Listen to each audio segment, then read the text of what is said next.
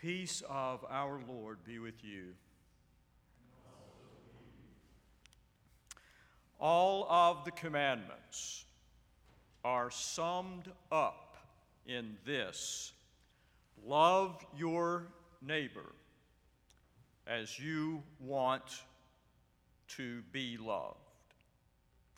Every time the lectionary asks the church to read those words from today's epistle passage, they call to mind for me that wonderful old story about the two young village um, rascals who, thinking they were about to win a round of Stump the Preacher, approached the revered Rabbi Hillel and told the rabbi that if the rabbi could recite the entire Torah, all of the law of God, while standing on one leg, they would repent of their less than exemplary ways and join the congregation the next coming Sabbath.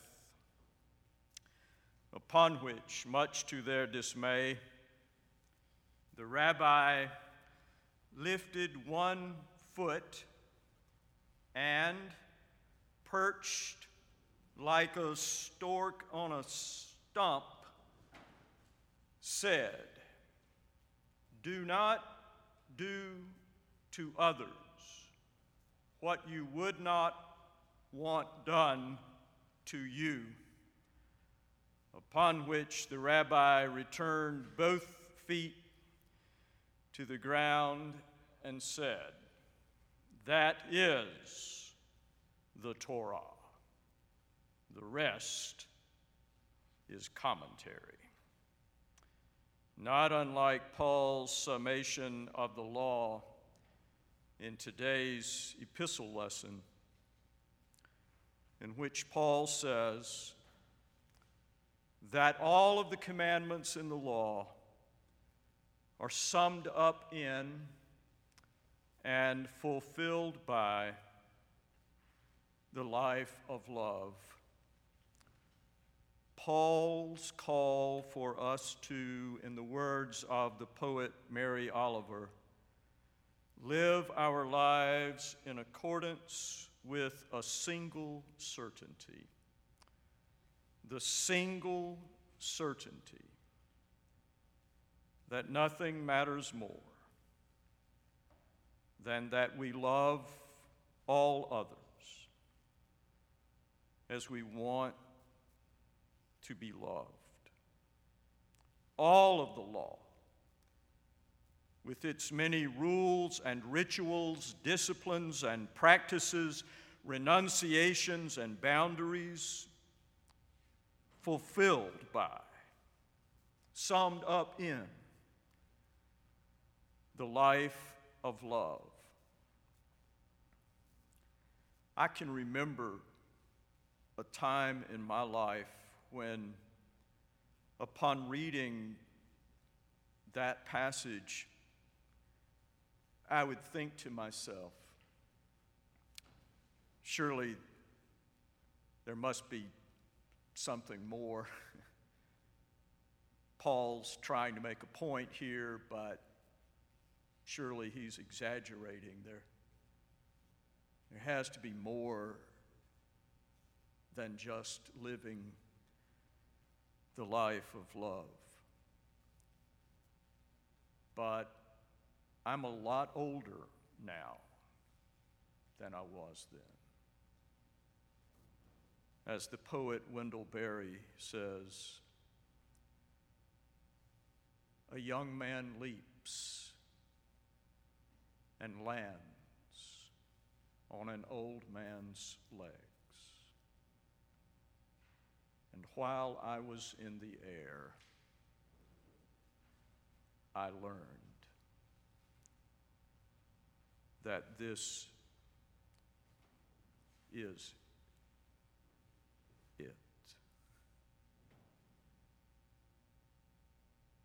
that Paul's word is so and true and true and so. That all of the law and life lives in love for others. It is what God is up to in the world, and it gets us in on what God is up to when we live the life of love. A life of love which, in its, in its practices, is as particular, intentional, and thoughtful as those meticulously careful details in the Passover preparations about which we read in our lesson from the book of Exodus. Roast the lamb, don't boil it. Burn the leftovers, don't keep them. If your family cannot consume a lamb, find a Passover bubble family to help you. Have your shoes on and your belt buckled as you eat the Passover meal as a sign that soon you will be gone, and do it every year on this day forever, generation after generation after generation, one detail after another. Just imagine what beautiful lives that kind of discipline can form. Ah. All of those annually practiced, carefully thought out, highly disciplined details, one imagines becoming the guardrails around a truly beautiful life because all of those step by step, you have to stop and think about what's coming next details require the people of God to stop, to slow down and think, to be quiet and mindful, to walk slowly and bow often, in the words of the poet. The life of love to which Paul calls us in today's epistle lesson is that kind of life. It's, it's a life which is that particular, intentional, thoughtful, mindful, practiced, and true. A life of nothing but love, which is anything but anything goes, but which is to the contrary a life which fulfills all of the law. So careful to be so kind that in Paul's words, it does no wrong to anyone. Oh, what a beautiful life. The kind of life which practices what Marilynne Robinson called the renunciation which honor and decency require while also opening its arms of love to all with that boundless welcome which belongs alone to those who are so filled with the love of God that they become those ones Titus 1:15 describes when Titus 1:15 says to the pure all things are pure Oh, what a life! to the pure, all things are pure. Ah, that's the life we're after. A life lived in accordance with the single certainty that the whole law of God is somehow lived out in the life which is guided and governed, motivated and compelled by nothing but love. Taking care of the spiritual disciplines which help to keep us centered and grounded and brave and kind until the care we take becomes the care we give. Think, for example, of the story of that 17th century Anabaptist, Dirk Willems. You all remember Dirk Willems? You know, even with your mask on, I can see the knowing glances.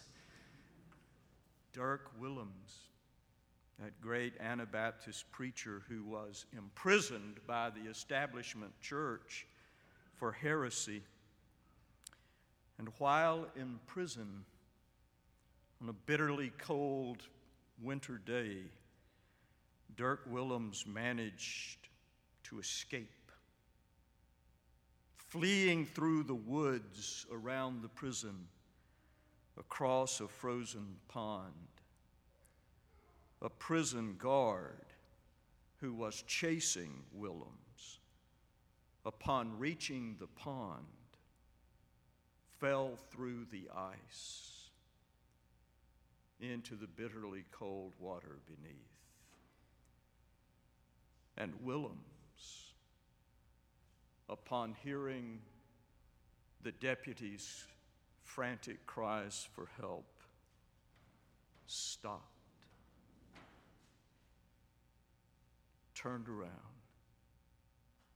went back, and pulled the deputy to safety. which took long enough that other guards had time to arrive, recapture Willems, and return him to prison, where soon he was executed by burning for his Anabaptist heresy.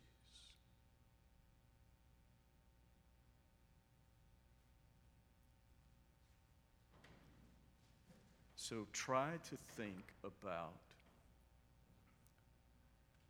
how much care Dirk Willems must have been taking of his spiritual disciplines year after year after year to bring him to that one moment in his life. when he was so filled with the love of God that he could do no wrong to a neighbor or an enemy. Ah. And on our ears, it sounds so extraordinary and heroic. But in our hearts, we know that that is just Christianity 101. The ordinary, basic, garden variety Christianity of any person who has decided to live their life in accordance with the single certainty that nothing matters more than that we love others as we would want others to love us. The one law by which we get up every morning and live our lives. Practicing day after day taking such meticulous care to be mindful, intentional, thoughtful, tender, gentle, clear, true, brave, and kind, that the care we take eventually becomes the care we give.